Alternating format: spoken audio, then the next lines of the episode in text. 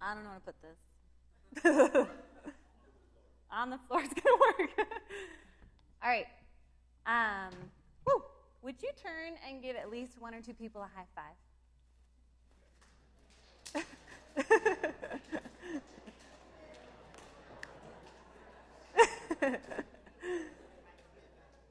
nice.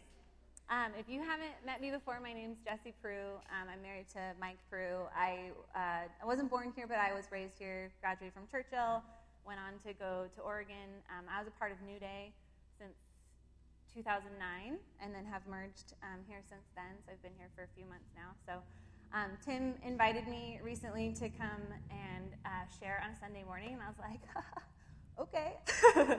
and then he thankfully gave me kind of just freedom to say, you know, don't worry about if we're in a series or if there's something we're talking about that month, just bring whatever you want to share. So I feel like that was awesome because now I get the freedom to kind of dive into my own life and say, wow, if I was really going to share something from my experience and where I'm at in life right now, I really got to dig into that and bring something that I'm really excited about that I've been, um, it's kind of been a process of mine for a few years.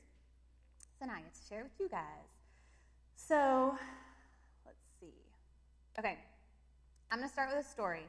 So for several years, um, I was a middle school teacher. I taught eighth grade math um, out in Junction City at Oaklea Middle School, and I loved being a teacher. I absolutely loved it. Um, I'm now I've shifted into a new career, but um, when you teach, if you don't have experience being in a classroom or being a teacher, I see I saw anywhere from like 120 to 140 different kids a day, and I'm responsible for their precious little lives while the, that time that I get to be their teacher. And so sometimes I would get to the end of the day and I don't, like, believe me, I'm a people person. I love people. I love partying and gathering, and I love excitement and fun. Um, but after you've spent like 10 hours of your day having everybody, Miss Prue, Miss Prue, Miss Prue, and needing things from you, and you're answering questions, and you're problem solving, and you're literally like timing your bathroom breaks because you get basically a minute to go use the restroom, and you're racing through your day all day. And sometimes I get to the end of my day, and I'm like, I can't handle a single another thing. I just need to like turn the radio off. I need to use my 20 minutes to just like, not detox, but whatever that's called, decompress, maybe, diffuse, yes. And I just need to like, you know, be at peace, all things away. So I'm in one of those days. It's a Friday, it's the end of a long week.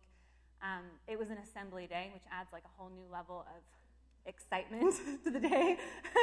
and I've gotten into my car, and it's to the point where like I don't even want to wear my seatbelt. Where I'm just like I can't handle any more stimulus. I don't even want anything in my zone of little peace in my car at the moment. I don't want to hear Miss Prue one more time. And I'm driving home, and I'm actually going out to meet. Um, I think it was maybe for my mother-in-law's birthday, and we were meeting at BJ's. And so I'm racing from school to try and make it to the restaurant on time. Um, and then, of course, coming in from Junction City, I hit Beltline, and it's a Friday. so it's like, no, just gridlock. Like, you just, I'm like looking for like a mile ahead that I can see, and all I see are just gridlocked cars. And so it's like, ugh, I don't know what's going to happen, but my head might explode. That might happen.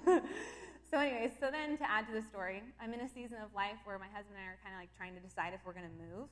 So we've been talking about are we going to sell our house? Are we not going to sell our house? Are we going to change our whole like kind of life direction a little bit? Or are we going to stay where we're at for a little while longer? And we had just a couple days prior been like, no, let's just stay. Let's just take this season, and we love our house. It's a good fit. Let's just be here. So this is my circumstance. And now I'm in my car and I'm gridlocked, late, running to my mother in law's birthday. And Mike calls me, my husband, sorry. And if you don't know my husband, um, he's like I don't know. There's lots of things to describe him. What I will use for this, what I will use for this story, is that he's like the engine that never stops. Like he's constantly on the move. His brain is always working. He's always got like, not just like one thing in the hopper, but like everything in the hopper. Like anything's possible for him. You know, nothing's off the table until like somebody has to actually take it off the table. So I'm gridlocked. I'm like overstimulated. I'm over it. I'm like, get me out of here. And he calls me and I'm like, oh, hey. And he's like, hey, how's it going? I'm like, oh, I'm stuck in traffic, but, you know, I'm okay. And he's like, guess what? I'm like, oh, what? He's like, I found us the perfect place. And I was like, okay. And he's like, yeah. And it even has this barn attached to it. We could, like, convert it into, like, a winery. We could host events. We could do all this stuff. It would, like, stretch us so we'd have, like, no money every month. But it could work. And we could, like, make it this great thing. Like, da da da. And he's like, going and going and going. and like if you could pretend I'm like a thermometer, you're like watching my little like thermometer thing go like up and up and up, and I'm just kind of going like, yeah, yeah, okay, uh-huh. and I just and like, okay, I'm gonna explode, and I literally I don't actually remember the words I actually said, but I think I basically went, yeah, bye, and I just hung up the phone. I was like, nope, just done, just hanging up the phone. So then I'm sitting there and I'm sitting in traffic, and um, thankfully, this isn't what happened. But what could have happened is that the rest of my night would have gone where I'm stressed, I'm flustered, I'm late, I'm showing up to this place, I'm mad at Mike because now he's thrown my life upside down again. Not really, but.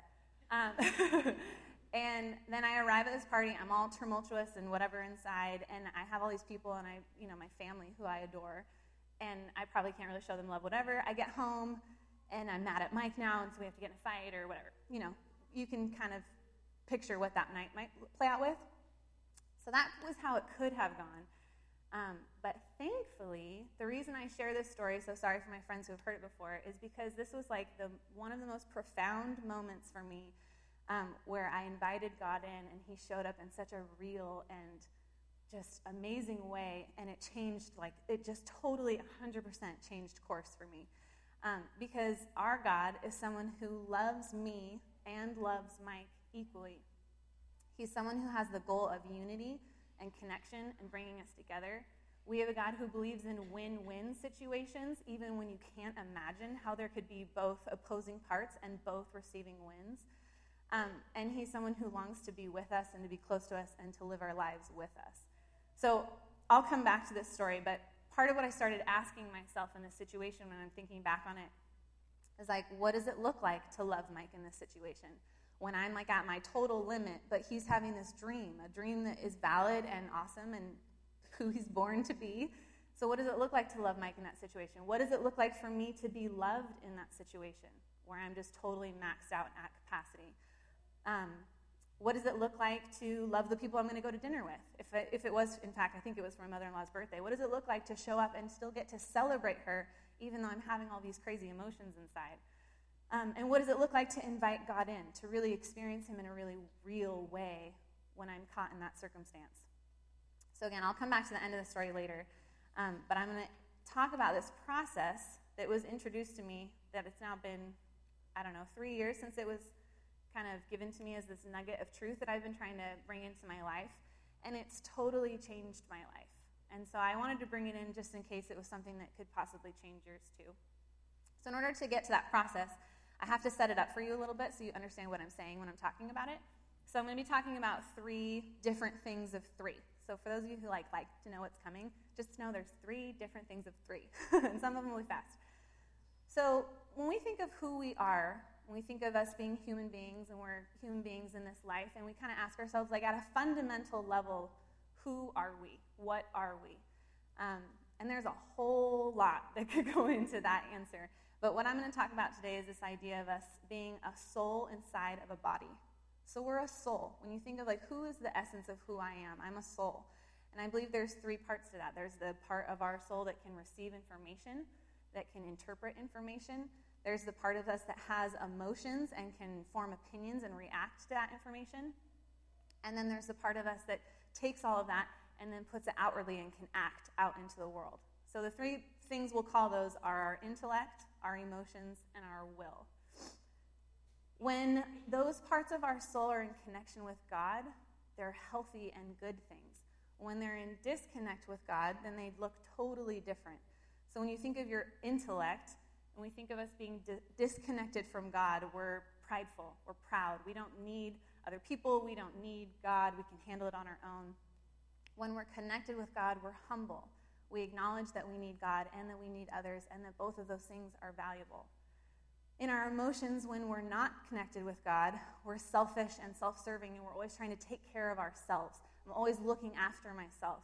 If we're in a state of being connected, then we're trusting. We know that we're going to be taken care of and we can trust we're going to be taken care of, which also means we can take our eyes off of ourselves and look out for others. And for our will, when we're disconnected, we have acts that destruct, that take life, that make things worse. And when we're connected with God, we have a will that can serve, that can give life and bring goodness into the world. So that's our first set of three. So then, what does our soul do? Who are we? What do we what do we do in this big thing called life? Well, again, that has a lot of different answers. But one thing I want to focus on today is this idea of our walk with God, or um, a phrase that I don't know if it's like coined or not, but it's called like a path to freedom, where when we invite God in and we invite others in and we actively walk and seek deeper levels of health, that it's a path you're walking towards freedom. So, what do you need freedom from? Is it freedom from fear or depression? Or do you need healing in your life? Or, you know, whatever it might be for you. Um, but this idea of if we're walking on this path to freedom, then what do we actually need? What are the tools? What are the practices? What are the whatevers to kind of be, you know, if I have a tool belt and I'm going to start putting things into my tool belt for this path to freedom, then, you know, what am I putting in there? And the three things um, that were taught to me, and I really have found truth in this, is an intimate relationship with God, at least one true friend, and healthy information. So when you think about an intimate relationship with God, the, the reason the word intimate would be in there is intimate emphasizes a sense of closeness and openness. So pretend you're on a hike. So we're talking about like our path to freedom. Pretend you're on your hike and you're going with a friend, and maybe the, your friend is like the guide on this tour, right? They've hiked the Middle Sister before, and they're going to bring you on this hike now.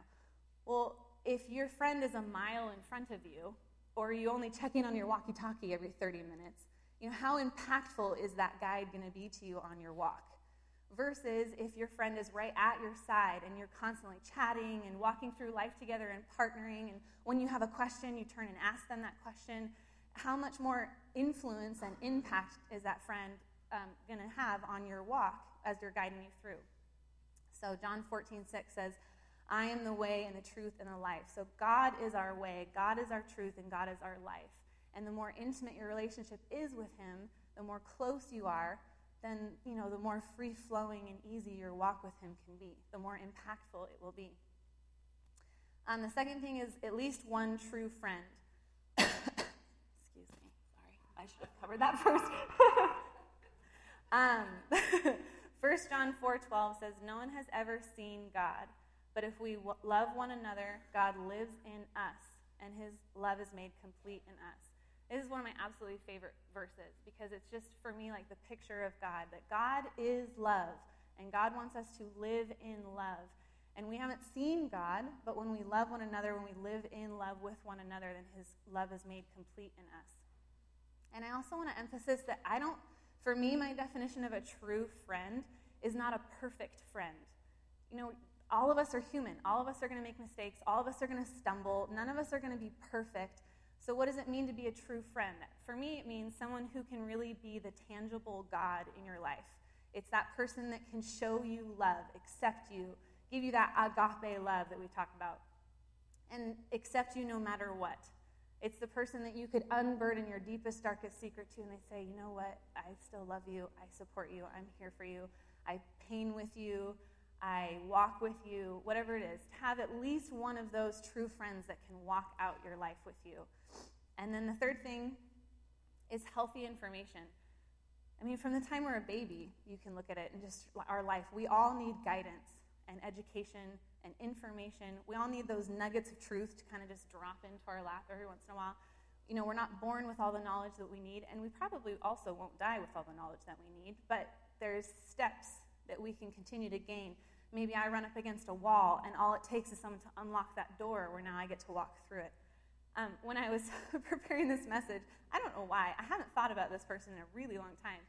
But when I was in uh, college, when I was going to the University of Oregon, I was studying to be a math teacher, so I was a math major. I was one of those kids. so I was in primarily math classes, um, and I love math, so I ate it up. I'm a total nerd. But um, also, what was funny about being a math major is that there's kind of like who, even the name like makes them superior to us, kind of there was like the pure mathematics majors, and then there was like the secondary teacher majors.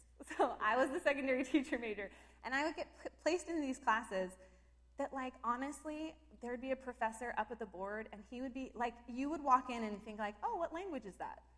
because I couldn't tell you. No, actually, I could. But it would take me a really long time. It would take me a really long time. But then I'd be sitting with these people next to me, these pure mathematics majors who were like genius level crazy. It's like I can't even understand. And they would just sit there, and every once in a while, like they'd turn over and be like, "Oh, it's actually that." And I'm like, "Okay." Or they'd finish the proof before the professor. Who does that? So then, as a math major, I was also obligated to take a computer science class. It was a programming class because math is so algorithmic, and computer programming is also very algorithmic, which is a fancy way of just saying it's a very step by step process. And if you do this, then you do this, and if you do this, then you do this, and yada yada. So I already felt like kind of like a, a B level student as a math person. And then I get thrown into this programming class, and I honestly, for the life of me, don't know how I made it through this class, except like God showed me and reminded me in this when I was preparing my message, this guy named Simon. So Simon was a computer science major. So he was probably like making computers since he was like five. And he, for whatever reason, like totally glommed onto me, and we were total buddies and like total nerds. Like we would have these really silly conversations, but we would sit there and a, an assignment that would take him like five minutes would take me like an hour. And so he'd be like eating Cheetos and like playing Nintendo games or whatever. And I would be sitting there, and there was this one moment that I really remember where I'm trying to write this program that basically like you enter something and then it takes you through all of these different if thens and then it lands you at the bottom with like what your favorite color is or something silly. And I just kept getting error message, error message, error message. I'm like, what am I doing? I'm looking through every single like thousand little things I've put in here and I cannot find any mistakes and I can't figure out. And then finally Simon like looks over and he goes, oh, he goes, that forward slash is supposed to be a backslash. I'm like, okay, and so I go and change it. And all of a sudden like, ding, ding, ding, ding, ding, ding, ding, ding, like, your favorite color is purple. And I was like, it worked. so it was like, all I needed was that like little bit of information and like the whole program changed and everything fell into place. And I think um, when we get those things from God, I like to call them deposits of divine or like divine deposits, where all of a sudden God just like drops in a little truth and all of a sudden the picture can totally change and things can fall into place. So, another one of those examples, oh, yeah, I have a verse, I think. I don't have it in my notes, but maybe in Corinthians. Is it in there? oh, it's up there. Sorry.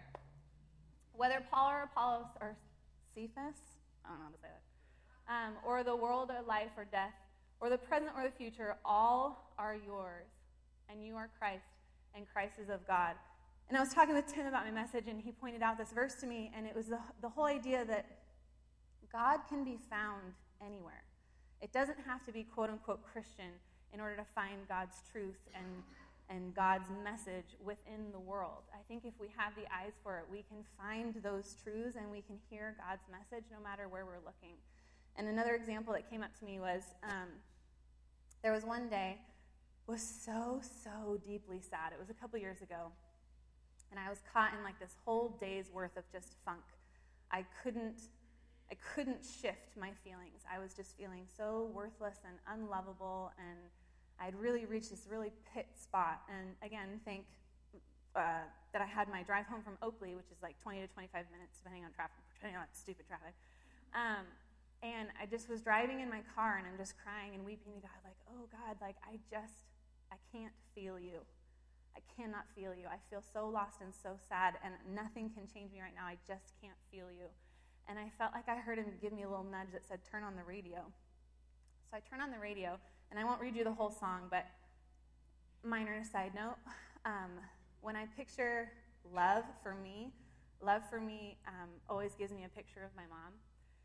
A picture where she is she was always touching me as a kid. She would be rubbing my back or brushing my hair or holding my hand or just giving me these nonverbal cues of that would just sorry, that's like a little emotional that just equated to love to me. So God nudges me and says, Turn on a song. And I'll read you the, a couple verses that stand out to me. Where he said, Rub your feet, your hands, your legs. Let me take care of it, babe. Close your eyes. I'll sing your favorite song. I wrote you this lullaby. Hush now, baby, don't you cry. If I can't find the cure, I'll fix you with my love. No matter what you know, I'll fix you with my love. And if you say you're okay, I'm going to heal you anyway. Promise I'll always be here. Promise I'll always be the cure.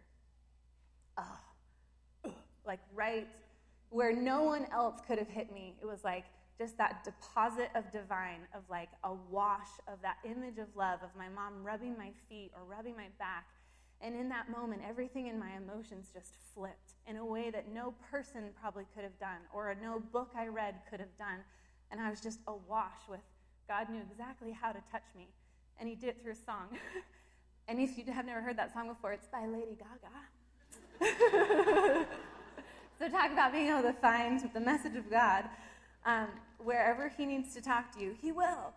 So, um, okay, so that's our first two cycles of three. So, our last one is now kind of now we've set up for this process of what I call cycling. Well, I don't call it, but it's called cycling. And cycling is basically this way of like, well, how can we invite in this intimate relationship with God? How can we give opportunity to receive these deposits of divine? And it's this idea of cycling. I think first is the yeah, Philippians. and you'll see, even you can count on, you can see these little patterns of three in here. So if any of you have encouragement from being united with Christ, comfort from his love, fellowship from the Spirit, if any tenderness and compassion, then make my joy complete by being like minded, having the same love, and being one in spirit and purpose. So, this term cycling is the idea of walking through life and looking at it like what would be a bicycle. So, imagine that you have a bicycle and that, you know, how your process of walking this path to freedom that you're on a bike. Well, imagine if you only had control over one of the pedals, which I'm like super prone to klutziness, so like I don't even want to try this experiment, but I'm sure if I was on a bike and I only was able to use one of the pedals, I mean, if you didn't crash and burn like immediately, it would be pretty inevitable. Or if nothing else, you know, you'd be like wobbling all over the place because you would only have one side of the bike to function and to try and balance with. So then, this idea of cycling is well, what if you invited God to engage the other pedal? What if you take one and he takes one and you get to ride the bike together? You know, when you like watch a kid learn to ride a bike for the first time and they're like wobble, wobble, wobble, and then all of a sudden this like magical moment happens where they like even out and then you just get to like glide along on this magical bike. Bikes are kind of mysterious to me that you can like ride on these two wheels and not fall over is just weird. But it's like this magical thing when you see like some kid like wobble, wobble, wobble, and then they finally just get it. And something clicks, and now they glide along the road. And imagine if we could get to do that with God. Imagine if we get to like do one pedal and then we constantly invite him to do the other and we get to just kind of glide along with him. So that's how this idea of um, cycling comes up. And cycling is basically where we invite him in to engage with each part of our soul. So we invite him into our intellect, into our emotions, and then into our will. So, what's an imbalance then? An imbalance would be anytime you're experiencing um, thoughts or emotions, or if you have um, acts that are not of God. So, if you're having thoughts that are negative, maybe you're having thoughts of fear or anxiety or depression, maybe you're having um, emotions, emotion would be kind of a depression thing. So if you're having emotions that are depressed, or if you keep just acting out of destruction and you're taking life instead of giving life, that would be how you would acknowledge an imbalance. And so when you can recognize that imbalance in your life, then you can start this process of cycling. So it says, oh yeah, I think I had a verse. We demolish arguments and every pretension that sets itself, up, sets itself up against the knowledge of God. And we take captive every thought to make it obedient to Christ. And the way we can do that is this process of cycling. So, the first thing we do to engage our intellect is we invite the Trinity and we say, Father, I repent, which repent just means to turn away. So, you're taking that negative, whatever it is, that disconnect from God, those thoughts, those emotions, whatever, and you say, I turn away from those things.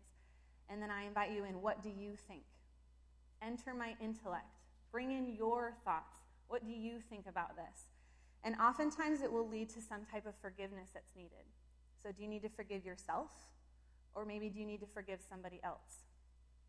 And then once you've kind of walked through that and you feel like you've received whatever God has for you, then you engage your emotions and you say, Jesus, I trust you.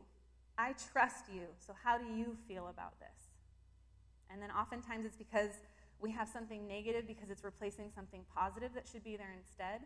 So we say, I trust you. What do you feel about this? And what emotion do I need?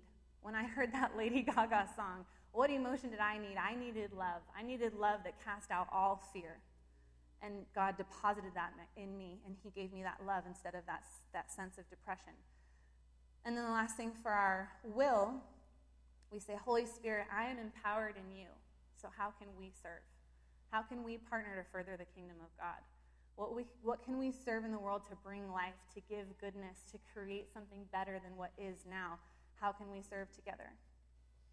So, a helpful place to start is to really start getting really good at identifying when you're imbalanced. How often in the day do we get triggered from something small or big where we immediately disconnect and we enter something that isn't God? When you get cut off by that car in traffic, which makes me think of my husband, or when you go to the grocery store and somebody cuts you in line, or if you are trying to get out of the house and your kids just won't put on their shoes, or whatever it is, and all of a sudden you flip and instead of getting to cycle with God, now something negative has entered in instead. Getting really good at identifying those things and then engaging in this process immediately. Um, oftentimes, it helps to start with thinking of a past event. So sometimes it's really hard when you're in the moment, when you're practicing this, to just do it on the fly during life. So sometimes it's really helpful to think of a past event where you could enter in this process with God and say, Gosh, I was so mad about that, and then invite Him into that process. Um, sometimes it'll be immediate, and sometimes it might be really slow. I have something in my life I've been trying to receive healthy information from God for since I learned about this process. I've been in three years of just trying to cycle and cycle and cycle. And I think I've had some information that will tinkle in. That's probably not the right word. trickle. That will trickle in.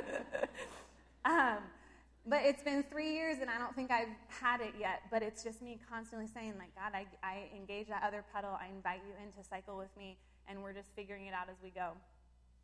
Um, so, what are some sticking points? Um, there's two I'm going to point out. Sticking points would be if you ever get to the bottom of your um, cycle, when you ask the Holy Spirit, How can we serve? and He gives you something where you say, uh uh-uh, I ain't doing that. that makes me think of you. I ain't doing it.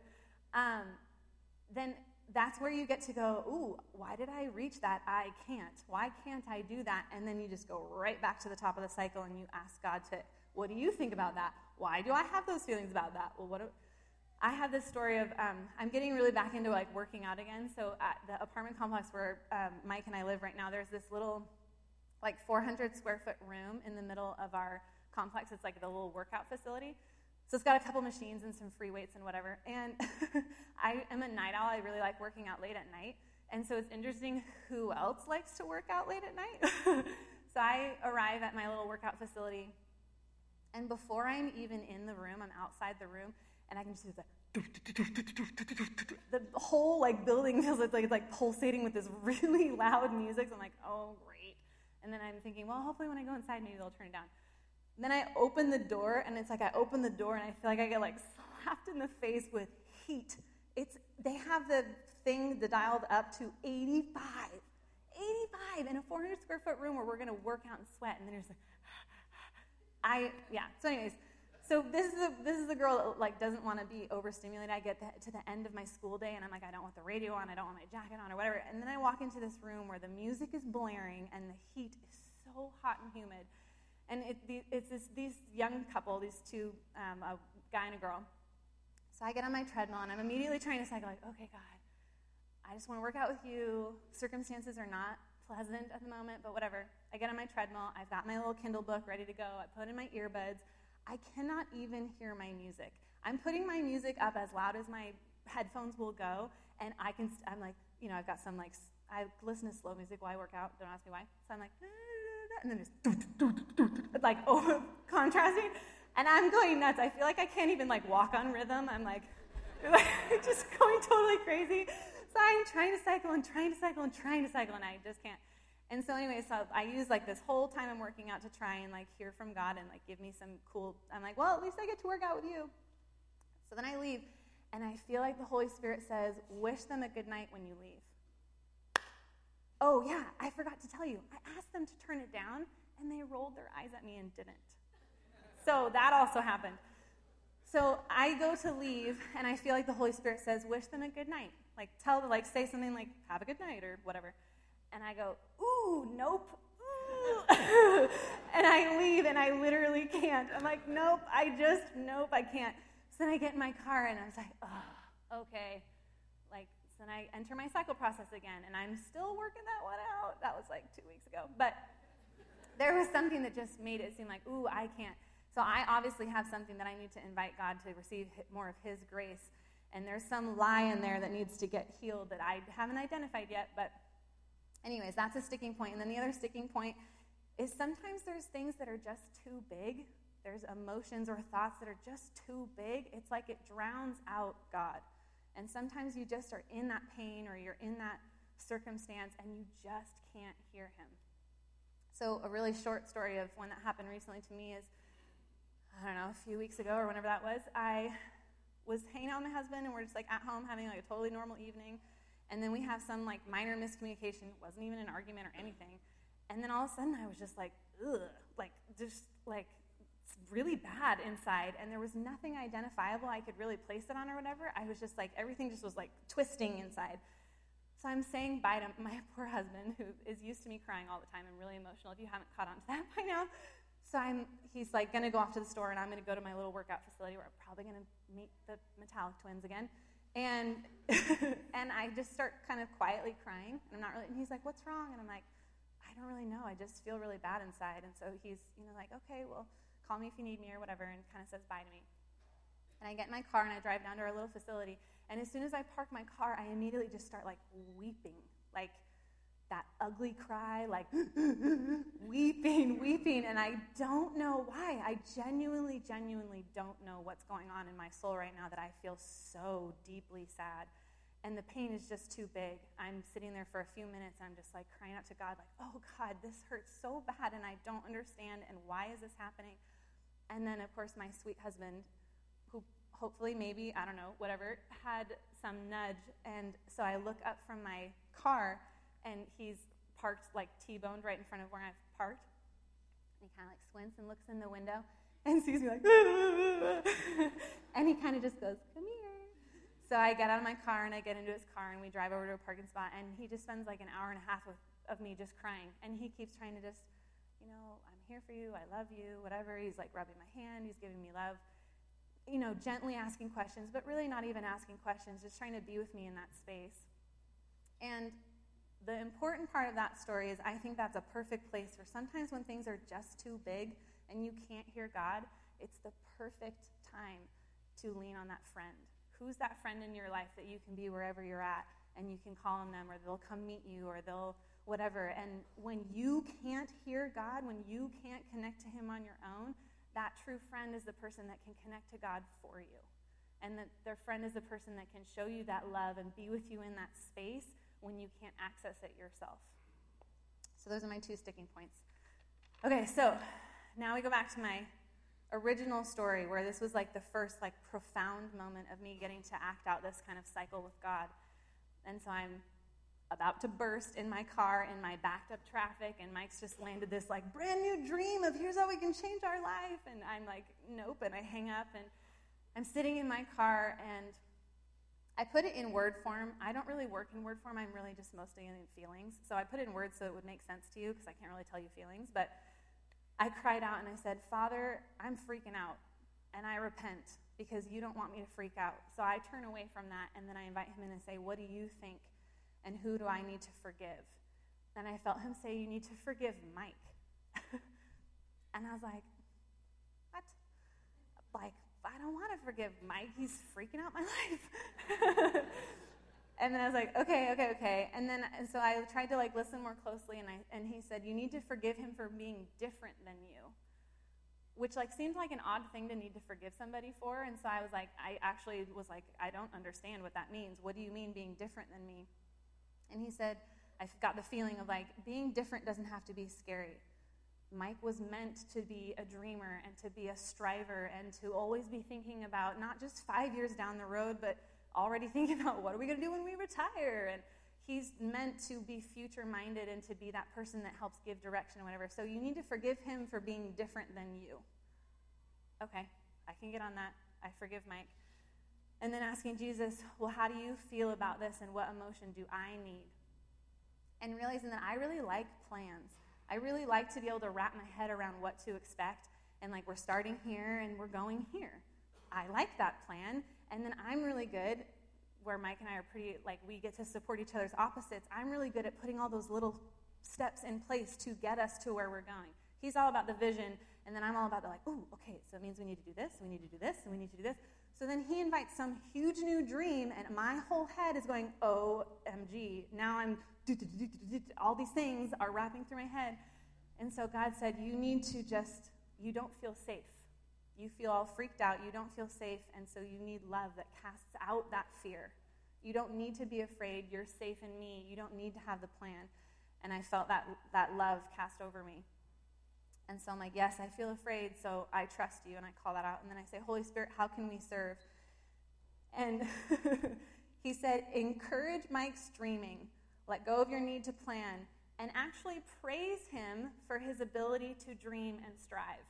And I remember literally being in my, co- my car and going, nope.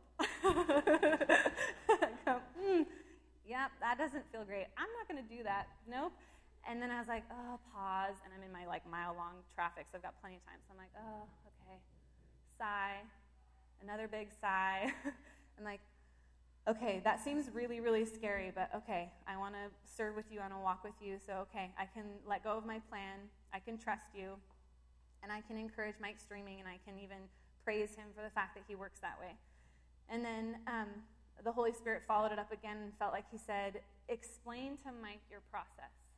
Explain to him why you freaked out and allow him the opportunity to have some gentleness towards you and how you're different. So praise him for his dreaming and acknowledge that that's great, but also allow him the opportunity to be gentle towards you and to learn a new way to kind of love you in the process. And so then I just said, okay, thank you for loving me. So, this idea of cycling with God, of this path to freedom, of how can we invite God to really balance us and be intimate with us and invite Him into each parts of our soul and to walk life with us, and how more powerful and life giving and good can our circumstances be when we can consciously, actively walk out with Him that way. So, cycling has absolutely changed my life. I mean, I think I will be cycling every day, every moment for the rest of my life. Um, but, anyways, I invite you to do the same. So, will you pray with me?